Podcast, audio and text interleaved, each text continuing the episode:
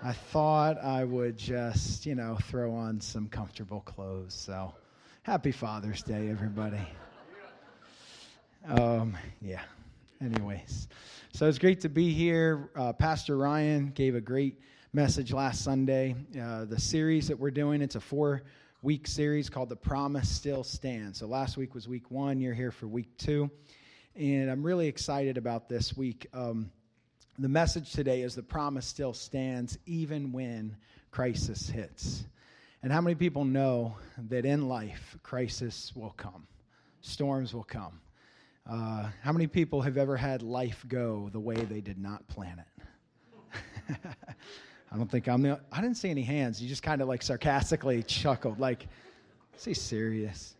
Um, yeah, I mean, life goes uh, wrong and goes not the way we planned it so often. It's just a fact of life. It could be uh, something at work, something with our finances. Storms come, an unexpected health scare or medical diagnosis. It could be a broken relationship. It, it could be a number of things, but life goes unexpected all the time. And so these storms come up, and what we want to look at today is our response to the storm. When the storm comes, when crisis hits, how do we respond? And we're going to be looking at two different texts. Um, one's in Mark and another one in Joshua in a little bit. Um, I, I want to make a couple statements about the storms of life before we jump into the text. The first one is, I don't think I'm alone in thinking this, but as I was preparing for this, this, this is what came to me. Our society here, and especially in America, two thousand seventeen, our society is obsessed with avoiding the unexpected. Okay? We're obsessed with avoiding the unexpected.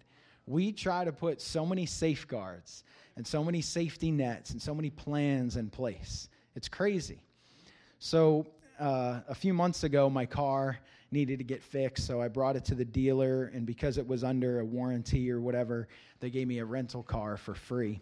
Uh, they covered it, and so I had it for, I think, a couple of weeks. First, they told me I was going to have it for two months, the rental car, because they needed to wait for a part and stuff.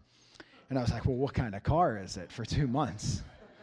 So, it, uh, unfortunately, it wound up only being like two weeks, but this car was a two thousand seventeen fully loaded sedan, so I was like driving around in style for a couple of weeks. But I get into this car, and it's got your standard side mirrors and rear view mirror, and uh, there were like warning lights on each of those three mirrors. Then I go to put it in reverse, and this like forty-five inch screen pops up in the middle of the dashboard, and I can see like the entire state of New York on this thing. Um, it's this huge camera. When I went to park later, um, a front bumper camera came on as well, so you knew how close to get to things. When I tried to change lanes, it had lane control, so you had to like really move the wheel to get it to move lanes if there was something in your way, if it sensed anything behind you. Then, uh, just one time, it's the only time in my life I've ever done this, I was riding too close to somebody in front of me. I've never done that before, but this one day, I was running late just one time. Better, I better stop since I'm preaching in church. But anyways, so I was running late, and uh, I'm too close to the guy, and my car starts to brake for me. I don't touch the brakes. The thing literally started to brake. Okay, two thousand seventeen. We are obsessed with avoiding the unexpected. Wouldn't it be nice if life went like that? Would it be nice if we knew at all times, like, every possible danger? And our car just kind of started to brake when we needed to brake.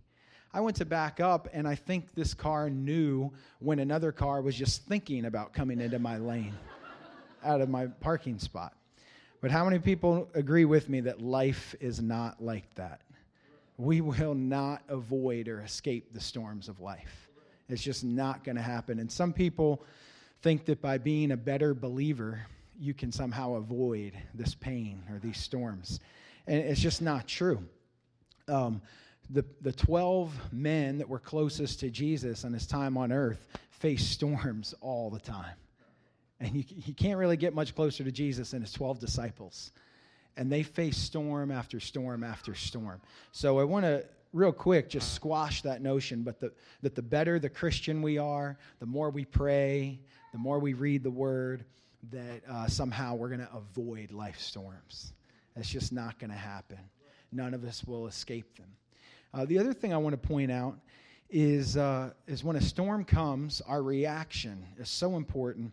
And uh, oftentimes we go right into sort of a, a blaming period. I'll talk about a couple of extremes in a minute, but I want to make this statement. Storms don't say things about God. They say things about us. That's my first tweetable quote today, so I should see at least three or four people with a fire emoji. Just giving some suggestions. Storms don't say things about uh, God. They say things about us, and that is so true. So, so true. Um, crisis reveals what's already inside of us. It's a manifestation of who we are. And so there's a couple of extremes you might find yourself in.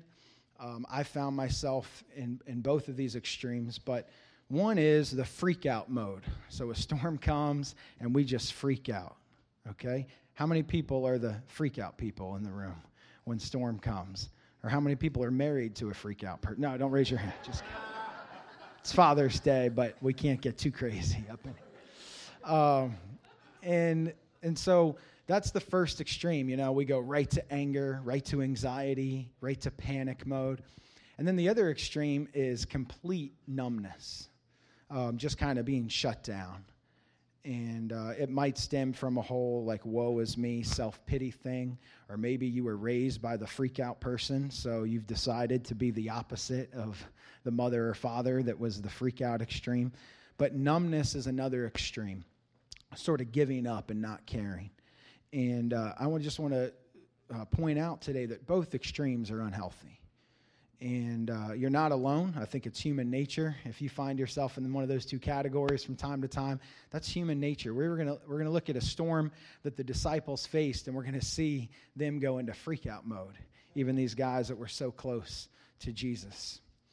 Um, the first text that's in your bulletin is in Joshua. And so on the front page of your, your worship bulletin, um, you'll see the text from Joshua six, which we'll get into in a minute. This text, Mark four, verse thirty-five, um, you're going to actually have to pick up a Bible to read this one, so we don't have it printed on the bulletin. How many people still have a pages and ink Bible?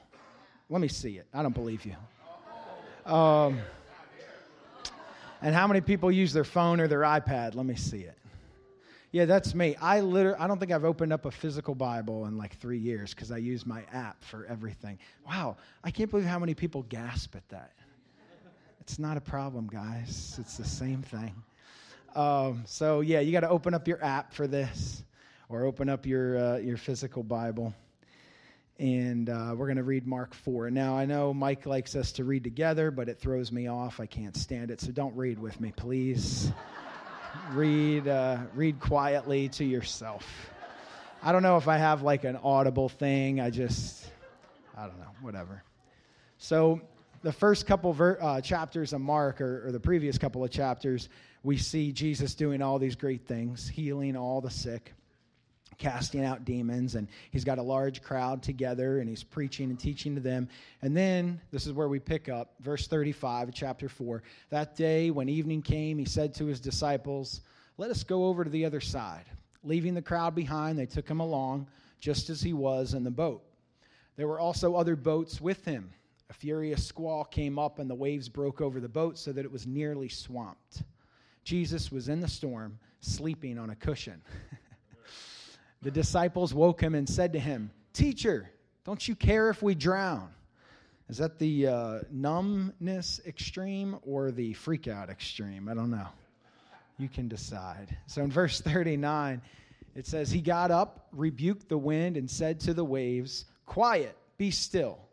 Then the wind died down, and it was completely calm." Verse forty, he said to his disciples, "Why are you so afraid? Do you still have no faith?" They were terrified and asked each other, "Who is this? Even the wind and the waves obey him." I love this story. It's such a powerful example of the authority that we have in Jesus Christ. Um, and so we're going to look at a few things surrounding this story. Um, the first thing is uh, that the disciples had just seen him work miraculously. They had just seen his power, his goodness on full display on the shore. And so they get into the boat and they get on the lake and the storm comes and they have what we like to call selective memory. Anybody else ever suffer from this? As soon as the storm comes, you're like, oh, here we go again. This is always me. This is what happens. Um, you know, uh, I can never get ahead. I can never catch a break. We immediately forget about the faithfulness and the goodness of God. And so that's what the disciples did. They were terrified. And they went into freak-out mode. That is the extreme. Can you imagine being the disciple that shook Jesus to wake him up? I would not want that job. I'm going to guess they like drew straws to see you hit him. No, you hit him. Um, so they shake him and wake him up. What's wrong? What's wrong with you? We're about to die. You don't even care. How many people have ever talked to God like that? Even if it wasn't out loud, but you thought it in your in your heart. Like, what the heck? What's going on? You know, why me? Why this? Why now? Don't you even care about me? Don't you care if I drown here? And so we get selective memory and we get scared. Now, what's hilarious, I guess it's hilarious but powerful, is that Jesus says, why are you so afraid? Can you imagine that response? It's like, uh, because we're about to die? But it wasn't that Jesus didn't see the same storm that they saw. He saw the storm. The thing is, he's the only one that saw the storm for what it actually was. They saw the storm and got scared and saw defeat and saw certain death. Jesus saw the st- storm and he was able to sleep. He was able to rest because he knew who his good Father was. He knew who God was, and he knew who was in control. Um, you know, I, I was thinking about this, and I grew up in Cincinnati, Ohio. It's the Ohio River Valley, and uh, we had tornadoes from time to time down there. Not as much as, like, way out Midwest, like Kansas or Oklahoma or whatever, but we had quite a few tornadoes. And so around that season, when they would come, we would often hear the tornado warning on the news. Uh, there was no internet back then, or at least I didn't have it, um, and or on the radio. So everybody heard tornado warning, and uh, uh, my mom would have a whole plan in place for how to deal with the tornado. So she'd get us all in the basement. There were blankets, sleeping bags. Um, I can't remember if there was a T V, but there'd be a radio so we could hear things in case things went bad.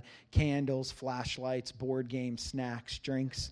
Tornadoes were amazing for me. I was five years old, and I was having the time of my life. I'm like, when's the next tornado? Can't wait. And we, us kids, us four kids at home, we weren't really scared. I mean, there was a little excitement, a little nerves, but mostly it was a great time together. Thankfully, we were never devastated by one. But, uh, you know, this is the same thing with Jesus. This is the same thing with our Father. We should be able to rest in the midst of the storm. Jesus was able to sleep while the storm was going on because he knew who his Father was. And, uh, and that's what I experienced, too, when I was young. You know, the other thing uh, that happened and the, that happens oftentimes um, when we're going through a storm is that we forget. And this is the second tweetable quote, so get your thumbs ready. Uh, we forget that what Jesus says on the shore is still true in the boat. That's right. That what Jesus says on the shore is still true in the boat. I can't take credit for that, so when you tweet that out, Michael Plunkett, he's the one that said that. Credit where credit is due. Mike stole that from you.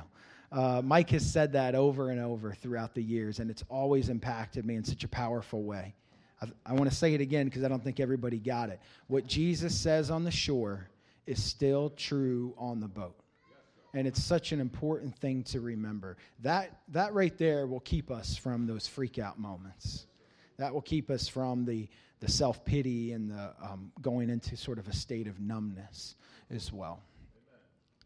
Would you turn around and just tell somebody next to you that the promise still stands?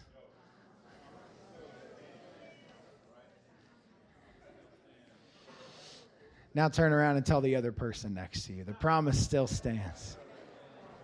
Even, even when crisis comes, even when the storm's coming, the promise still stands. What he says on the shore is true in the boat. Now, I want to point out a couple things before we jump into the next example of this, um, about what Jesus did. And, and this is my sort of philosophy, theology. This is my take on it. But Jesus stood up and he spoke to the storm like an evil spirit. He rebuked it. If you go back to the verse, it says that he rebuked the storm and commanded it to stop. Um, sometimes our storms are just a direct result of poor choices, you know. Sometimes we get the flat tire because we chose to ignore the construction zone signs and like drive through where we shouldn't go or whatever. So sometimes a storm is a direct of bad choices. But here's my philosophy. Anytime a storm comes, I treat it like an evil spirit. And I figure that way I can't mess. So every storm to me, I'm going after it. I'm rebuking it and I'm taking my authority in Jesus' name over it. And commanding it to flee. And that way, you know, it's kind of like if you shoot everywhere, you can't miss. Sort of a philosophy. That's the strategy I employ in Halo five on Xbox One. Shoot everywhere, you'll hit something. Um, but it, it's so true, and I want to encourage you guys to do this. Um, this might be a foreign concept to some of you. Um, or it might be that you were taught, like, oh, don't over-spiritualize everything. Sometimes you just get sick because you get sick. Maybe you shouldn't rebuke that. Well, why don't, what do you have to lose? Stand up, take authority, rebuke it in Jesus' name. And I want to talk specifically to the fathers um, here this morning since it's Father's Day. This is our chief responsibility as fathers. We are the heads of our family. The head of the household, we are the worship leader of our family. And so it is our job to stand up in a couple different ways, but stand up and declare the promises of God over our families. And it's our job to rebuke the storms and the attack of the enemy. This is our job. You know, worship is not some cool people in tight jeans on a Sunday morning. Worship is declaring that the promise still stands no matter what. And so dads, find some alone time where you can do this just with you and God. But also, I really encourage you to build this into your week. At some point, get your family together in a living room or around the table or whatever you do before the Netflix movie starts. It doesn't have to be a three-hour experience, but get them together and lead your family in this. Rebuke the storms, rebuke the attack of the enemy, and declare his promises. Amen? I think this is the most important thing uh, that we can do. And it'll help make sure that we don't respond f- filled with anxiety and anger when storms come, or that we don't slip into a passive state and just kind of say whatever happens, happens. Okay, we're going to jump um, into our text that is on the front of your bulletin, but you're still not allowed to read it out loud. You can read it quietly. I said that in the first service. I still had a couple people read it with me. Got me a little angry. I haven't repented yet, but I'll deal with it after church. Uh, so Joshua, this is an incredible text uh, here in this moment uh, in, in history where Moses has led the people of God, you know, out of captivity and, and uh, through the Red Sea, across the Red Sea. And then, uh, due to some disobedience after wandering in the in the wilderness for forty years, um, Moses is not allowed to bring the people of God into the promised land. So he uh, passes on, and he uh, passes on his leadership, his authority to Joshua. So Joshua is tasked with leading the people of God to the land that was promised to them after forty years of wandering.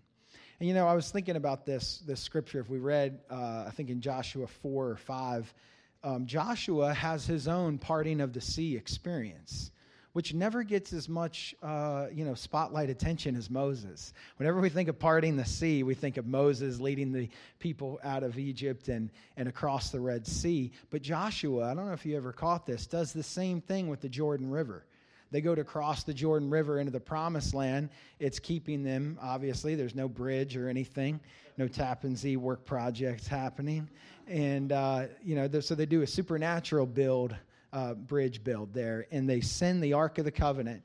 And the priests are holding it. And as soon as the Ark hits the water, the wall dams up on either side. And the entire group walks through and across the, the Jordan River uh, and into the Promised Land, which is so powerful. So here's Joshua, first day on the job. Where do you go from there? Like, it's like, that's incredible. First day on the job, that's what happens. And so now they've crossed into the Promised Land, and they know they're going to encounter some enemies. So they get to the walled city of Jericho. This is their first stronghold. The, the walls of Jericho are seventy feet high, seventy feet high. And uh, so Joshua is, you know, wondering what's next. And, and he's a man of faith. He's a man close to God. God's speaking to him. So this let's let's read here, verse one. Now the gates of Jericho were securely barred because of the Israelites. No one went out and no one came in. And in verse two, then the Lord said to Joshua, see, I have delivered Jericho into your hands. Let me just stop there. seventy feet walls, gates are shut. No one comes in, no one comes out. And then God says, see, I've delivered Jericho. It's like, Joshua's like, are you looking at the same thing I'm looking at? Because I'm seeing different things. This is kind of like Jesus in the boat. Why are you afraid? Uh, the storm, uh, you know, the water filling the boat. Um, so this is what God says. And, you know, often when we're facing the storm, um, what God is telling us, our, our circumstances won't always reflect what God is showing us and telling us. You know, it doesn't quite make sense. But this is part of declaring that the promise still stands, is declaring the victory for the battle that hasn't even taken place yet.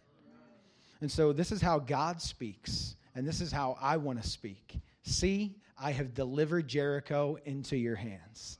While the walls are still intact, while the gates are still shut, God says that he had already delivered Jericho into your hands, along with its king and its fighting men. March around the city once with all the armed men and do this for six days.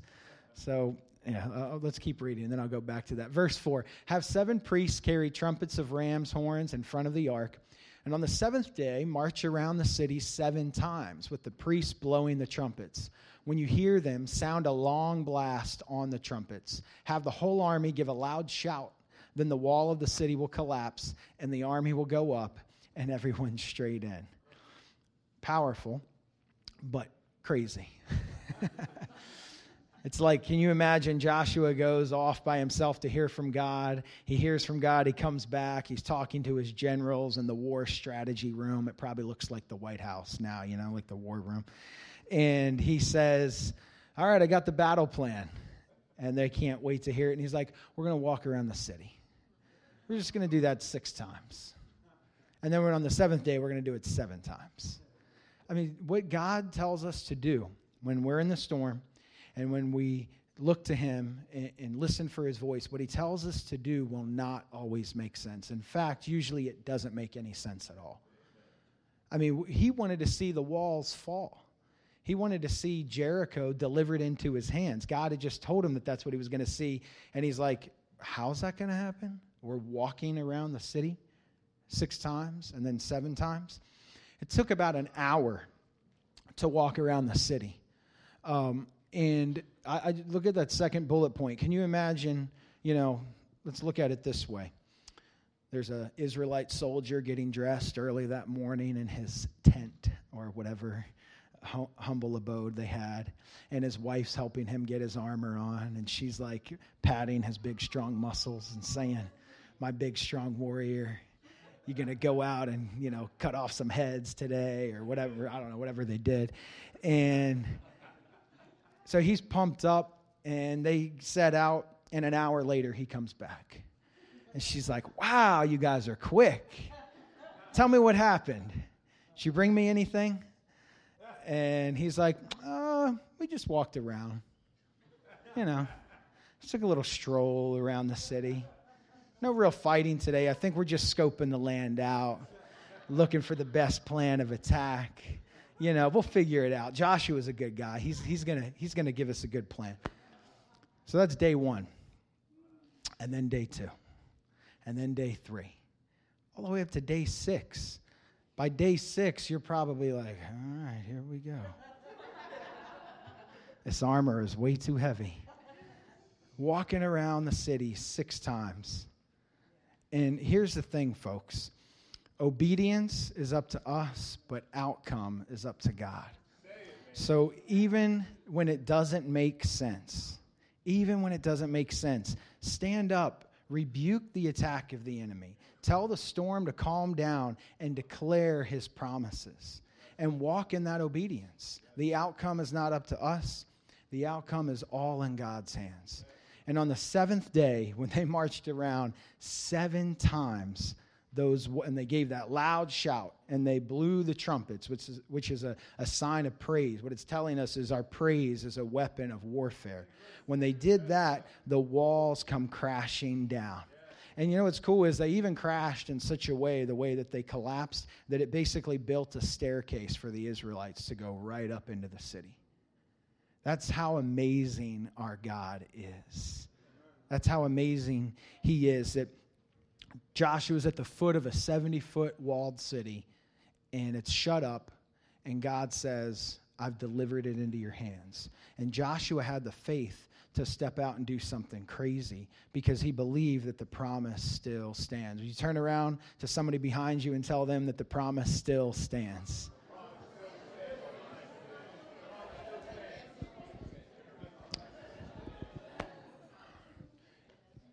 You know, um, the other thing I want to point out, and there's sort of a progression of our steps at the bottom here, that we need to hear God's voice. We need to obey him. And it takes faith, but it also takes perseverance. You know, if Joshua and his army stopped on day six, those walls would not fall. If they stopped on day six. And the other thing is to take away from this is it's an undetermined amount of time for us. You know, it would be nice if it worked like that rental car that I was in, and we knew, here's a storm, but guess what? I got fifty-nine cameras in your car, and you're going to know every little thing, and this is when it's going to be over. But for us, usually the storm is for an undetermined amount of time, and God is asking us to trust him even in the midst of that. So I want to call you to persevere in your faith this morning. To not give up. You know, I, I imagine that first trip around the walls, Joshua's like, this is crazy, but I'm going to do it anyways. And then by like the second, third, or fourth day, he's like, please let one brick fall. Just give me a sign. Let me see a crack in the foundation. Let me see a little pebble fall from the sky, something. Give me a sign. But there was nothing. Nothing happened until he completed what God asked him to do. And so I want to encourage you, whatever your storm is this morning. Um, I was thinking through being Father's Day, and this has been heavy on my heart really for a few weeks now, but particularly this week. If you are um, uh, faced with a situation where you're believing God to bring a prodigal child home, I want to encourage you specifically this morning on Father's Day to not give up, to not give up, to not stop on six, to not stop short of what God's calling you to do, but to rise up in faith, rebuke that storm that's coming against your family, declare that his promises are good and that his promises still stand. And when you step out in obedience and you don't give up, I am sure that he's going to bring deliverance. This is who our God is. He brings victory. He's the God who, at the foot of the, that walled city, says, see, I've already delivered it into your hands. It might not make sense. I know that they look crazy on Facebook. I know that they're doing things that you don't agree with, that I don't agree with. I know that it looks like they're lost, but don't give up. I have delivered them into your hands. He is bringing us victory this morning. I really and truly believe that. If you're faced with a medical crisis this morning, a diagnosis that came out of nowhere, a medical issue that you've been dealing with for years, a health scare, whatever it is, if there is sickness in your body, I want to encourage you to rebuke the attack of the enemy and declare that our God is the God who heals. Our God is the God who saves. And to not give up and to not stop on six. Um, this morning, I think our response uh, is a couple of things. And I'll call the worship team up now as I close. I wanted to um, build in a couple of extra minutes for a response time this morning. Um, our response is a few things. One, the first one is, I think that there are some of us in this room, and by some of us, I mean all of us, uh, that that need to deal with God um, about the way that we have responded in the face of storms. Um, when a storm comes, uh, too many times I have gone to freak out mode, anxiety, fear, anger, and I've let that come out. And likewise, there's been plenty of times where I've shifted into passivity and complete numbness. And I don't think I'm the only one in the room that's done that. And so this morning, um, I would encourage you strongly to not leave this place until you've kind of taken a, a gut check and, and taken stock of how you've responded when life storms come. And if it's that uh, you need to repent, would you do that this morning? That is that that is a really simple thing in a lot of ways. It's just confessing your weakness. It's it's owning it. If we don't ever own these manifestations and these reactions to the storm, we're never going to grow. We're never going to get past them. We're going to see the same pattern repeated over and over in our lives. And so I encourage you to do that. Um, the other thing that I, I think uh, a lot of us in this room can do this morning is whatever the storm is that you're facing, whatever the walled city is that you're facing this morning, I, I think it would be really powerful, and I think God is here for this this morning, that you would declare over that thing that the promise of God still stands. If it's a prodigal son, if it's um, a, a sickness, if it's a business that's floundering, if it's a job that you hate, if it's a relationship that's broken, if it's a marriage that's suffering and in trouble, would you declare this morning that the promise still stands? And I don't want to just, just say these words and think that they're nice. I want to encounter God this morning before we leave this place. And again, uh, some of you might respond this way. Maybe you've been declaring the goodness of God. Um, you know, I want to encourage you, if you're feeling defeated, if you're feeling discouraged, I want to encourage you to not give up. So uh, this morning, before you leave, if you've if you've been feeling like I've you know I've been doing this, I've been declaring, I've been asking, but I'm not getting anywhere.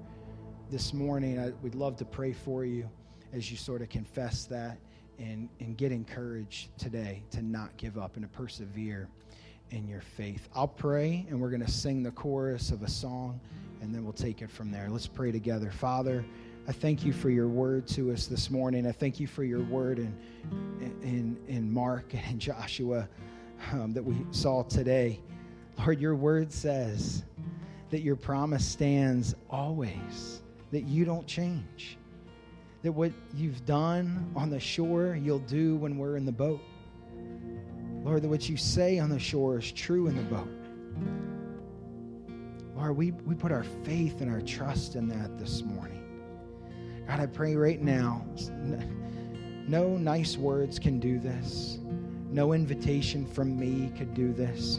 Only your Holy Spirit can call us to repentance. And so I ask now, Holy Spirit, that you would move in this room, that you would go to each heart, and that you would call to memory and call to mind um, what you're bringing up in our lives in terms of our response to the storm. Lord, would you bring it up? It might be painful.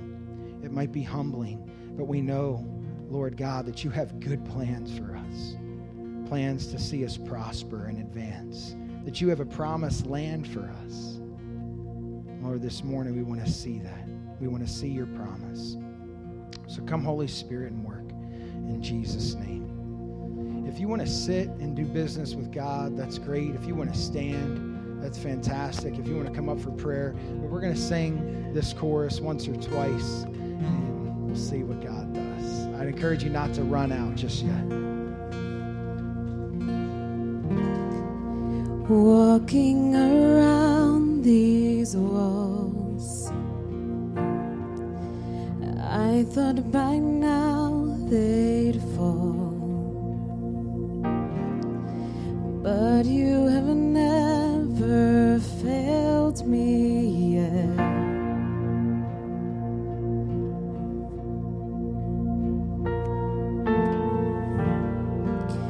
Waiting for change to come, knowing the battle's won. For you have never failed me yet. Oh, your promise still stands. Great is your faithfulness, your faithfulness. I'm still in your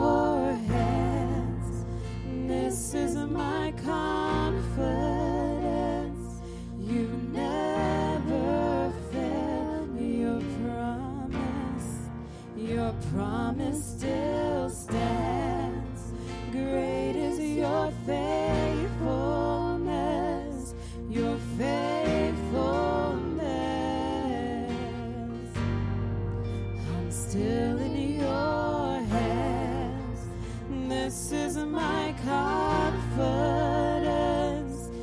You never, your promise, your promise still stands. Great is your faithfulness, your faithfulness. Stand together and sing this song.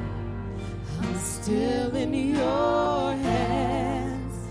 This is my confidence. You never failed. Your promise still stands. Great is your faithfulness, your faithfulness. I'm still in your hands. This is my confidence. You've never failed. Your promise, your promise still stands. Great is your faithfulness, your faithfulness. I'm still, I'm still in your hands. This is my confidence. You never failed. Your promise, your promise still stands. Great is your faithfulness, your faithfulness.